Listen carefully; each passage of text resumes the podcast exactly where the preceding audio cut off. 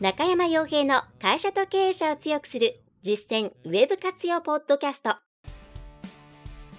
この番組では600社以上のウェブコンサル実績を持つ株式会社ラウンドナップ代表取締役の中山が会社経営者に必要な内容に絞り込んで抑えるべきウェブの話題やトピックスをビジネス目線でお伝えしています。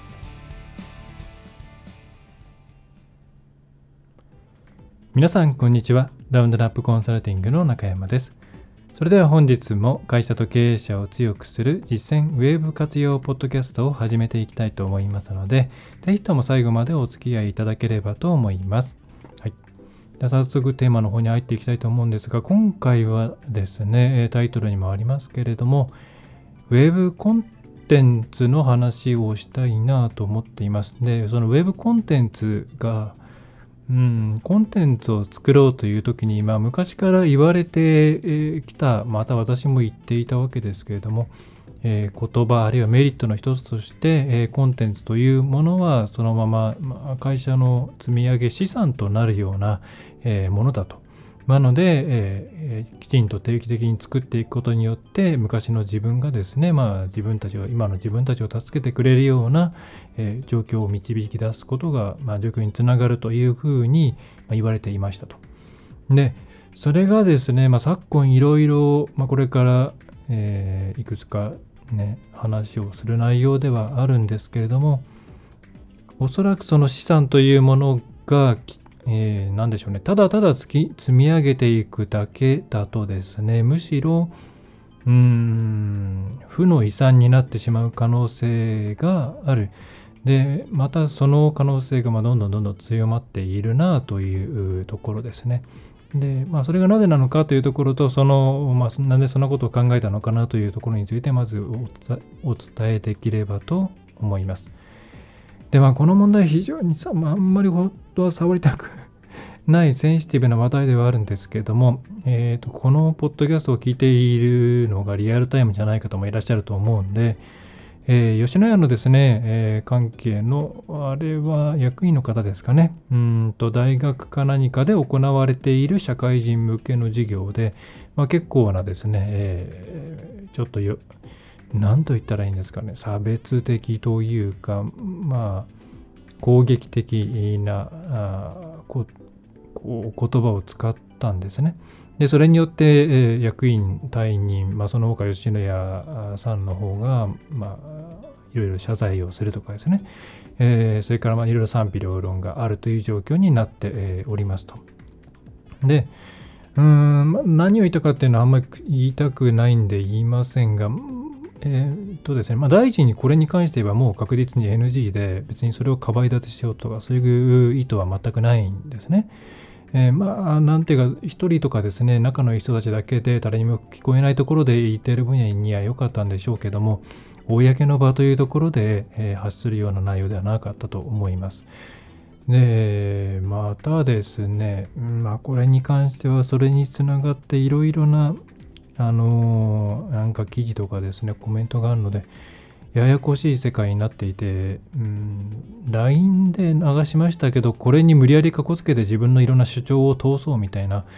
ものも多いので、うん、ちょっと詳細とか、その辺に関しては触れません。その是非とか、どういうすべきかというところについては触れません。えー、で今回はそのウェブコンテンツの、うん、資産性というところに対してこれがどういう影響を与えるかというところをお伝えできればと思っています。まあ、そこに絞りたいですね。あんまり私が別に言う資格何か言う資格があるわけでもないですからね。うんまあ、ただ、あの、まあ、一つ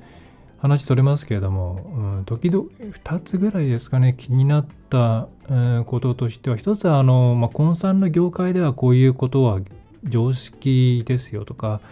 よく言われますとか、なんか飲み会で笑い話として聞きましたみたいなことがちらちら SNS とかにあるんですけど、まあ、それはですね、多分本当一部で、うーんとですね、まあ、コンサル業界ってこういろいろ、その、まあ、元リクルートみたいな感じでですね、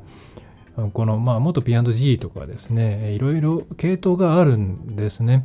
で、その中の一部のところで一般的な言い回しだったったんだと思いますしそういうあとコンサルって意外とですね他のコンサルのうん会社の人と接点があったりとかうんと、まあ、現場で出会うってことは、まあ、部門が違うとあるのかな。会ったことあるしな。えー、そうすると、まあ大体ですね、飲み会とかになるとそういうなんか面白い、受けの良さそうな話をするんで、ね、なんかそういうところがピックアップされてるのかな、あるいは本当にそんなこと飲み屋ですら言うかねとは思うんですけれども、まあ一部です。で、おそらく中小規模でやってるような皆さんの近くにいるコンサルの方はそういうことは言ってないと思いますけどね。うん。であまあ、あともう一つはそのこ、えーと、これも擁護するわけではないんですけどうんまあどういう言葉を使うかっていうのとその人の内心がどうだっていうのはそんな簡単にダイレクトにつなげてはいけないと私は思っているので、まあ、よく皆さんも日常生活の中で言葉の行き違いみたいなものはあると思うんですよねそのそういうつもりじゃなかったのにとか。うん、なので、まあ、今回の件はどうだか分かりませんけれどもこういう言葉を使ってるんだからこういうあなたは自分では気づいていないだけでこういう価値観を持っているんだってダイレクトにつなげちゃうのはそれは、うん、危険なんじゃないの？っていうただラーニングしただけかもしれないですからね。前の環境からラーニングしただけかもしれないんで、うん、なんかその辺は気をつけた方がいいような気はしております、うん、一概にボコボコボコボコ。うん、言うべきとこと言わないでいいんじゃないっていうとこがあるんじゃないかなと思うんですが、あともう一個、もう一個、まあ、うんと、また、あ、これややこしくなるな。これもあんまり言いたくないな。うん、いいまあ、あの、マーケティングに関わる人だったんで、マーケティングでこういうですね、相手をコントロールしたりとか、いらないものを売りつけるためにあるようなもんです、あるんですよっていうような人もいるんですけど、まあ、それも、ね、誤解ですよねってそれも人によりますよねっていうところですね。うん、あのこの話してるとまた別の話にになっちゃうんでちょっと一旦止めようと思います。で話を戻します。えっ、ー、とウェブコンテンツへの資産性なんですけどもこれ大前提があったんですね。つまりある作りましたそのウェブコンテンツを作りました。うんでそれが、まあ、ウェブのテキストでも動画でも何でもそのコンテンツ形態としては何でもいいわけなんですけれどもそれがうんとですね、まあ、一旦評価されたらそのえーと、受け手となる人の評価軸というものが評価軸とか価値観っていうものが変わらないっていうのが暗黙の前提になっていたんですね。つまりそのある時代で評価されてまあいろいろなところでこう注目されていいねいいねここっていい情報を出す会社さんなんだねとか、えー、知らない人がそのコンテンツ見てああこの会社さんって面白いねっていうようなそういう資産性がありますよっていうところはうん受け手側の価値観がそれほど動かないっていうことを大前提にしていたわけですね。ででそれはじゃあうんそもそも間違っていたかというと多分ですねそういう資産性とかが言われたのって20年前ぐらいからだと思うんですね。あのやろうと思えば自分でブログだったりとか、まあ、ホームページだったりでいろんな情報発信を、まあ、できるようになってきたかなり民主化が進んできたっていう時代から言われてきたことなんですけど、まあ、当時で言えばですねこんなに早く世の中の価値観がコロコロ変わったりとか NG なものとか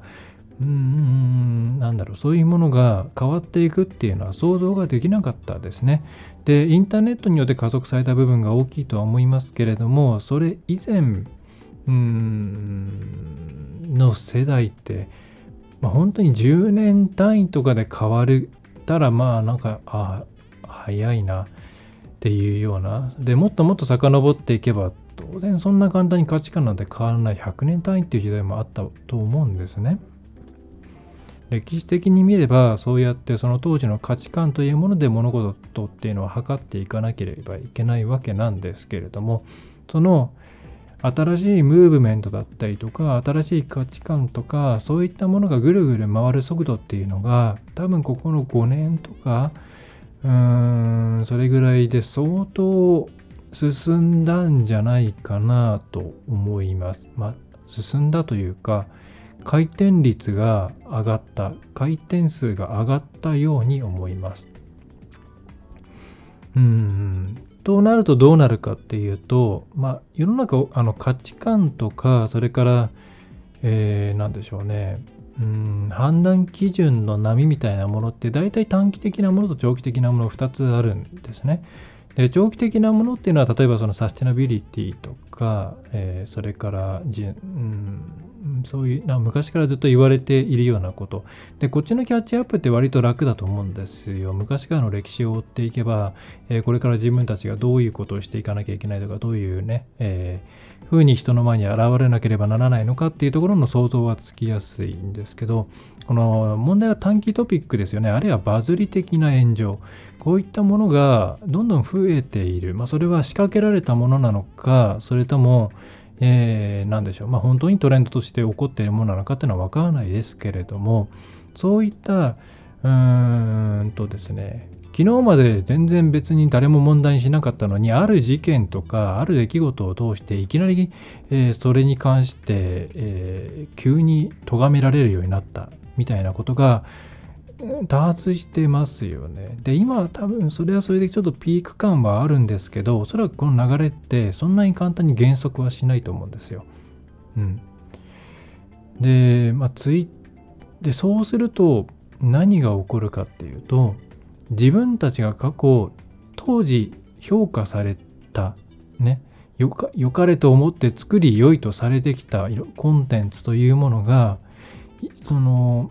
短期間でもう5年とか10年持たないでもう1ヶ月とか2ヶ月とかそれぐらいで急にそれが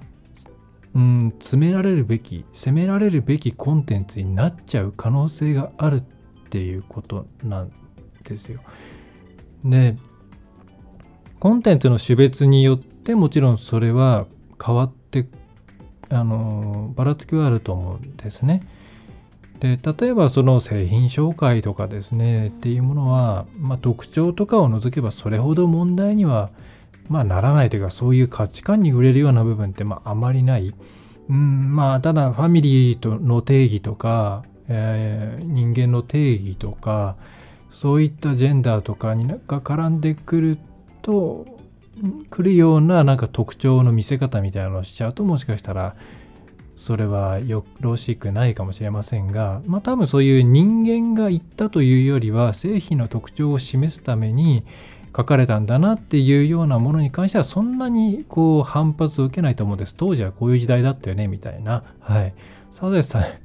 サザエさんとか見てそんなに怒んないのと同じで、まあそれはそういう時代だったからねっていうことで済むと思うんですけど、これがもっとウェットなコンテンツになってくると、ちょっと変わってくるなと。例えば、うん、わかりやすいところで言えば、社長日記とかですね、えー、経営者のコラムとか、えー、それから、えー、その時代時代の世相に合わせてやりますからね、リクルート系のいろんな、うん、ものとかあとは生い立ちとかですね、えー、それから創業秘話とかですね。そういったものになってくるとねあの自分としては当時例えば創業秘話なんてこれ中小の会社さんだとよく書いていただきますしそういうものってやっぱ響くんですけどうん昔頑張ってこんな嫌なこともクリアしてきたんだよっていうポジティブな気持ちでシンプルに書いたものがねえー、まあ世代が経つとえそんなことして大きくしてきたのとかえそんな会社をそんな風に扱ってきたのとか家族をそんなにないがしろにしてきたのとか まあもう昭和の経営者なんでも本当そんな感じの方多いですけどうーんというふうになると積み上げて作ってきたはずのコンテンツっていうものが急にですね自分たちにこう逆に歯を向いてくるわけで牙を向いて歯じゃないや牙を向いてくることになっちゃうわけですね。でとなるとですね、えー、今までの積み上げ式っていうものってもう何でしょうあまり深く考えなくてもいいからどんどんどんどんっていう感じだったんですけどこれちゃんとメンテナンスするっていう前提で作っていかないとかなりうん危険性が上がっていく。で、またその経営者の方が Twitter とかですね、Facebook とか、そういう、うん、さらにウェットなツールを使って情報発信をしていたような場合は、過去の発言とかっていうものが相当、うん何かあった時に掘り、えー返されて、え非常に今効果的な攻撃である炎上というものにさらされる可能性があるわけですね。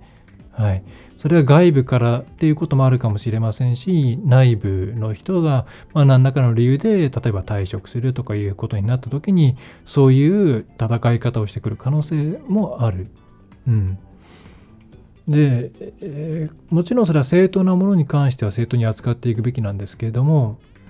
んなんだろう。やっぱりま私もともと歴史学部だったっていうこともあると思うんですけどその時代時代の時代っていうか、まあ、その年とかかもしれないですけどもねその時の文脈によって判断しなきゃいけないいけないと思うんですね発言っていうのは。ただ今そういうのないじゃないですか。またうん特に SNS なんて何年前の発言とか全然見ないですよね。あのいろいろまとめになって上がってきてるのを見てみたらうんよく見たら2010年の話でしたとかってあるじゃないですか。でそれがあたかも今言ったかのように紹介されてまとめられてたりするわけですね。時あったとかに。そういうリスクがあるねと。そうすると、こう、ウェブコンテンツ棚上げ、積み上げになるんで、えーどんどんやりましょうっていうのは、ちょっと無責任すぎて言えなくなっちゃったなっていうのが正直あります。うん。だそれ、だじゃあ、じゃあ今後どう考えていけばいいかっていうと、一つは、うん、ちゃんとメンテナンスすること、そのためにはどこでどんなこと書いてあるのかっていうのはや、ちゃんと管理しておかなきゃいけないですよね。書き散らかしちゃいけない。だか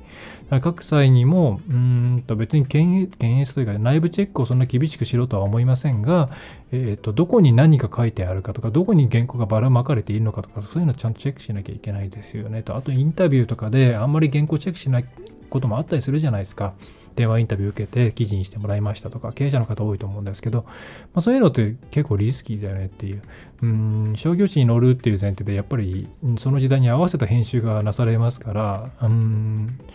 それは逆に将来という目線で見るとリスクが高い載せ方になってくるわけですね。はい。えー特に紙なんてすられたら残っちゃいますからね。うん。なので、えーあくまでこれは、えー誤解を生まないためにっていう観点で捉えていただきたいんですけれども、えーコンテンツはきちんと自分たちであのどこに何を書いたかを管理しでできるだけうーんセンシティブな話題に関しては触れない方がいいんじゃないかなっていうふうにやっぱ思ってしまいます。うん、まあもちろんそこを主戦場とする業界の方々としてはどうしよう触れないってわけにはいかなかったりねしますからそれはケースバイケースなんですが、えーそういうふうに資産性っていうものがちょっと崩れているまあどちらかというと投資に近くなってやや投資味が、えー加わってきているなというふうに感じます。えーちょっとですね、あの聞いてる皆さんは自分のウェホームページの中の、うん、特にウェットな方向のコンテンツっていうのは見直しをしていただいて、うんとこれちょっと今の時代とかこれからの流れに即して微妙だなっていうものは手直しをするとか、えーそれからまあ消すとかですね。っていうことをした方がいいと思います。不本意だとは思います。正直そのさっきも申し上げましたけれどもその時代発言した瞬間の文脈に沿って物事というのは判断されるべきなので本来それで何でしょうね、えー責められるのはおかしいんですけど、まあ、今回みたいに時代を踏まえて完全 NG なものはまあ責められて叱るべきなんですけどね吉野家さんみたいな件は、うん、ただそうじゃないものに関しては本当はそういうちゃんとその歴史学的な扱いをすべきなんですけどね。ただ残念ながらそういうふうにネットはできていませんしそういうなんでしょう。あえてそういうのをですね曲解していろんな話をする人もいます。残念ながら、えーそれに、えーそのリスクを減らすためにそんな形でコンテンツの捉え方を変えていただくことをお勧めしますという内容でしたね。はい、という感じで今回は以上ですね。ん、難しいですよね。難しいですよね。いや、私自身と、若い頃、特にわその、駆け出しの頃ね20代前半とかそれぐらいでいろいろ昔の経営者の方の本とかそれからまあその時代でカリスマと言われているような方の講演とかですね本とか読んで当時でもやっぱりまあ違和感は感じましたよね。これっていろいろいいとこ書いてあるけども裏でこういう人たちが苦労していたんじゃないかなとかそれからうーん何でしょうねえー、えー、まあそういうのを差し置いてもちょっと引くような話がいっぱい載っててただまあそれはその時代を生きてきた人にとってはそれはそういう時代でそれが当たり前だったからっていうことだと思うんです。でそれはそういうふうに捉えるべきだと思うんですね。うん、今の価値観で違う価値観の時代を断罪してはいけないのでそこはすごく注意していかなければいけないなと思います。まあ、そう乗っかって反論すること自体も結構それはそれでリスキーですからね。あの時代になんかこんな勘違いして動いていた人なんだっていうことにもなりますからまあ正直なんかあんまり触れたくないというのが正直なところでございます。はい。えー、そんななんかですね、ちょっと嫌な話ですが、まあだからもう今コンテンツでそのたくさん作ったところで、そんなに効果が昔みたいにですね、ローラー作戦やれば効果が出るような時代じゃないですから、コンパクトにですね、うん、まとめるっていうきっかけにしてもいいのかなと思います。あの、ちょっと大きくなりすぎちゃったサイトとかありますからね。うん。はい。そんな感じですね。まあ、うちもメルマガとか別サイトに飛ば分けちゃったりしてますけど、いろいろそれもあの SEO 的な観点でもそっちの方が良かったりするので、うん、うん、情報の方向性はまとめた方がいいのかな。い。ずれなんかね、そ,、まあ、その辺を Google のアルゴリズムがどういうふうに判断するかですけど、あれも結局フィードバックを Chrome のユーザーの動きだったりとか、えーと、検索エンジンのからの動きなんかをフィードバックとしている可能性が高いので、その時代の価値観の影響をアルゴリズムは受けますからね。うん、そういうふうに考えるとコンテンツだけではなく SEO という観点でも、うん、いろいろ気をつけていかなければいけないアルゴリズムがなぜそうなったのかっていうのを考えるときに、えー、時代性とかそういうのは大事になってくるんじゃないかなと思います。はい。えー、それでは今回の内容としては以上になります。はい。えー、特にお知らせはありませんが、近々ちょっと価格改定とかサービス内容の改定を行う予定ですので、またその時は告知をさせていただこうと思います。ちょっとお手軽なプランとか、で結構なんか、あの、LINE とかでもやってくれないかみたいな話をいただいたりするので、ちょっと LINE 限定イージープランみたいなのも作ってみようかななんて思ってます。はい。まあなんか、えー、一層公私今度、公私今度、うんえー、突然夜中に返したりするかもしれないですけどね。はい。えーまあ、さておき、はい、そんな感じです、えー。それでは最後までお聞きいただきましてありがとうございました。えー、気に入ったという方はですね、ぜひレビューとか、あるいは、えっと、購読ですね、え、なんかしていただけると嬉しいです。はい。それでは、え、中小企業のウェブコンサルタント、え、ラウンドラップウェブコンサルティングの中山がお送りいたしました。最後までお聞きや、おごめんなさい。最後までお付き合いいただきましてありがとうございました。次回もまたよろしくお願いいたします。今回の内容はいかがでしたでしょうか？ぜひご質問やご感想をラウンドナップコンサルティングのポッドキャスト質問フォームからお寄せください。お待ちしております。また、ホームページにてたくさんの情報を配信していますので、ぜひ、ブログ、メールマガジン、郵送ニュースレターや各種資料 PDF もご覧ください。この世からウェブを活用できない会社をゼロにするを理念とする株式会社ラウンドナップがお送りいたしました。